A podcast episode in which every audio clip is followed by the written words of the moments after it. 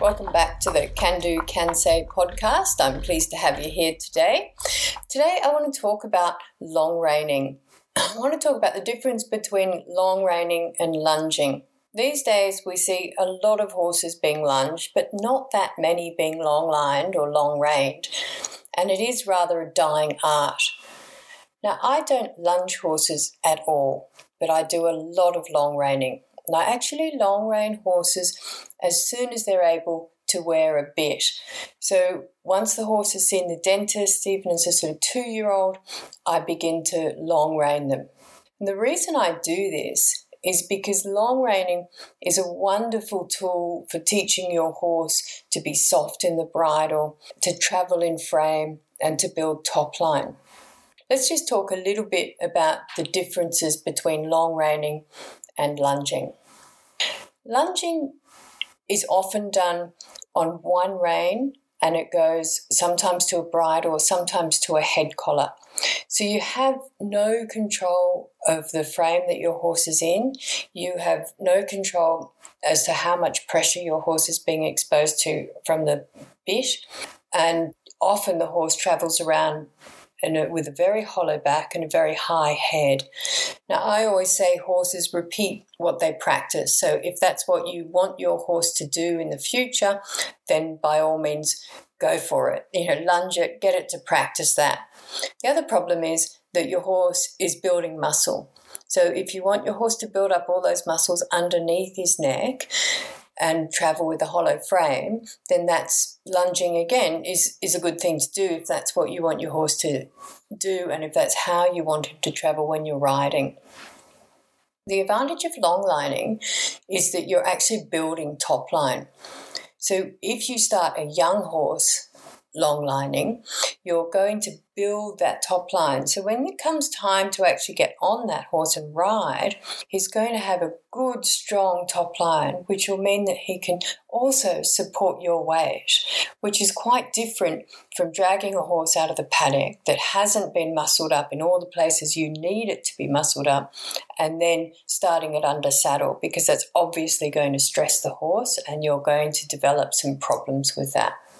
So that's the main reason that I long rein, and it's to build up those top line muscles to make it easier for the horse to carry you. So a lot of people say to me, "Oh, well, actually, I lunge in side rein, so the horse is traveling in frame and it is building top line muscle." Now, the problem with side reins is that they're very hard to adjust. So you have to stop the horse and then adjust the long, um, adjust the side reins, and then start the horse again. So often people actually just adjust them way too short to start off with, so that they don't have to stop the horse and start again.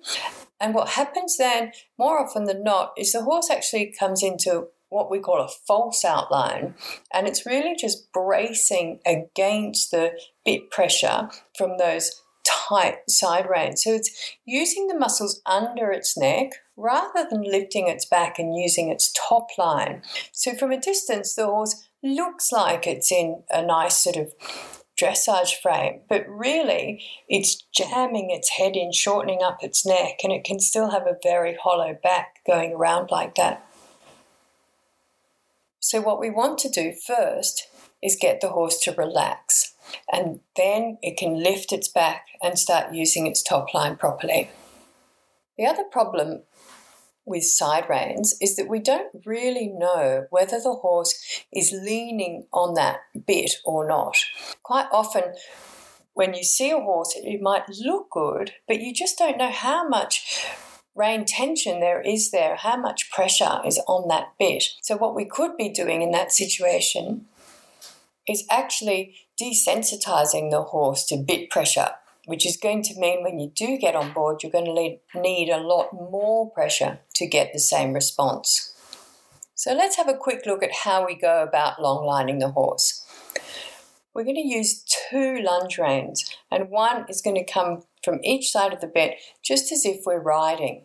the real advantage here is that we can not only see the horse, because the horse is going to travel around us in the same way as it does when we're lunging, but we can also feel the horse in each rein. So we can feel whether the horse is being heavy in the bridle or whether it's light and in self carriage. That's the main advantage of long reining. Other advantages are that the horse doesn't yet have to be under saddle. So we can long rein a horse and we can teach it all sorts of things that it's going to require when it is under saddle before we ever get there.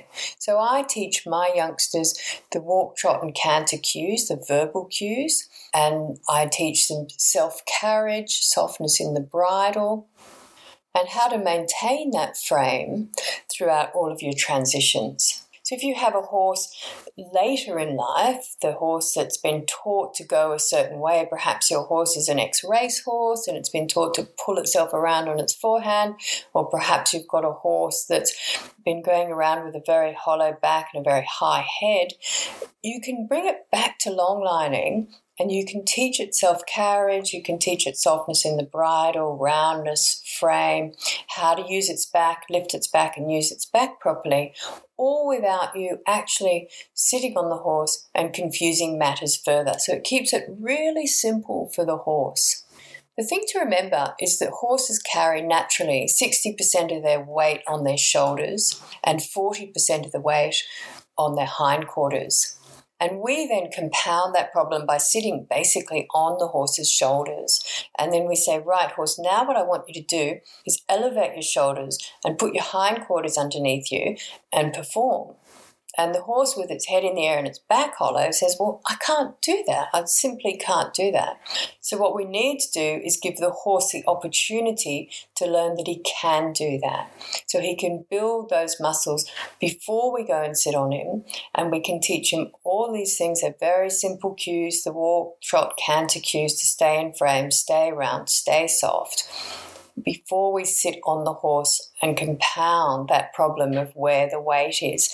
That will help the horse move his center of gravity slightly back so that he can elevate his shoulders and get his hindquarters underneath him and perform in the way that we want him to. So it's a wonderful tool for horses changing discipline. It's also a great tool for a horse that's been injured or out for a spell for a time because we're not putting the horse under all that extra pressure and stress that we would be if we're riding. So if I have a horse that's perhaps come in from a long spell, six months off or something, I'll always long line that horse for a little while, maybe a few days before I ride it. And we, we can really see where the horse is mentally with the long lining. So I wait until the horse is settled, he's stopped wanting to play around and all of that sort of thing before I actually get on. So it does keep me and the horse much safer.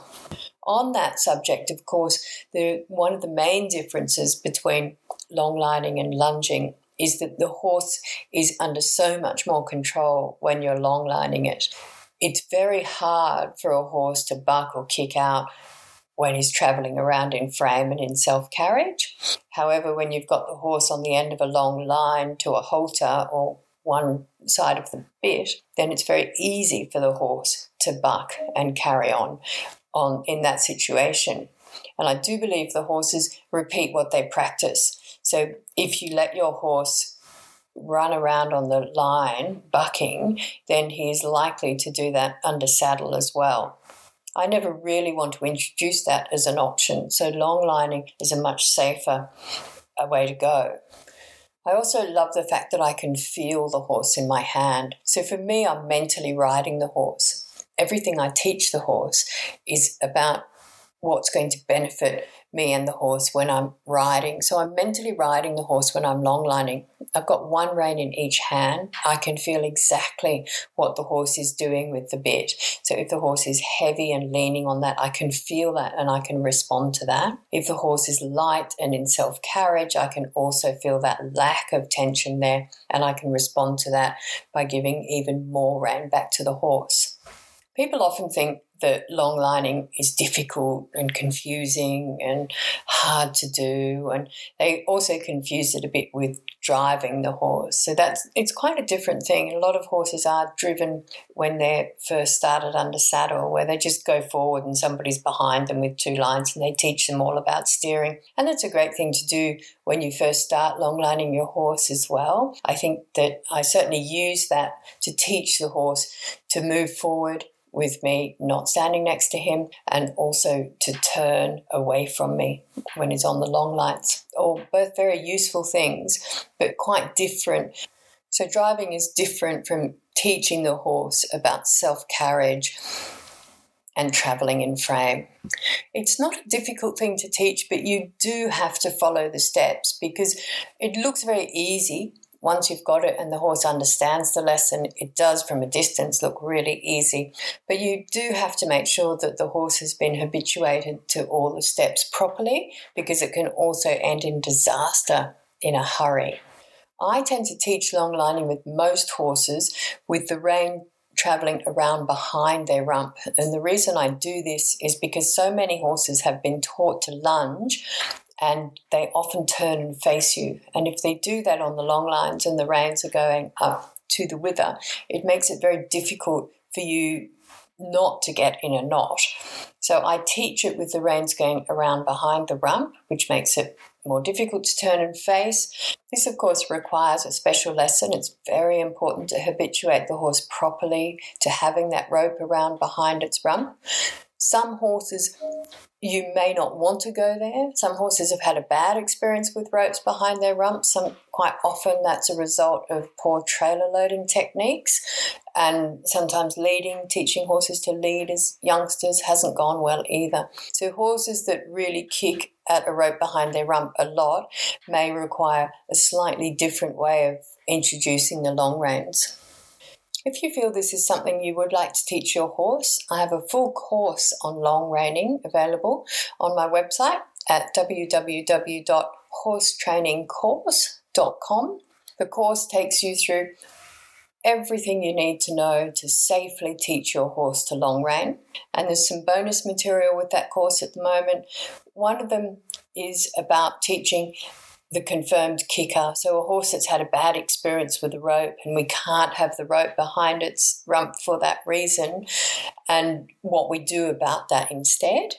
And the other one is about the older horse. So I'm using a 15 year old mare who's quite stiff and has never had anything like this done before, and how we approach that. As with everything I teach, the first thing we need to get is relaxation. We always start from relaxation. And so it's very important that the horse is proper, properly habituated to the long lines so that we can get that relaxation. So for me, the great thing about long reining is that it's about relaxation and it's about education. So we all know that the tired horse isn't learning anything. So, by lunging a horse and getting the edge off the horse or making him just a little bit tired before you get on, what that means is that when you do get on, the horse is a little bit tired, so therefore he's not going to be learning the lesson you're planning on teaching very well. If we can long rein him for five minutes before we get on, if we're a little bit worried about how the horse is feeling that day or it's on the spring grass or we're just a bit concerned, we're educating the horse, we're building top line, and we can feel the horse and see the horse and say, oh, okay, that horse is okay to ride. That horse is ready to ride. I'm happy to ride that horse because he's going to go, he's going to travel in exactly the same way on the lines as he does under saddle. So have fun with your training, have a great ride, and I'll talk to you next time.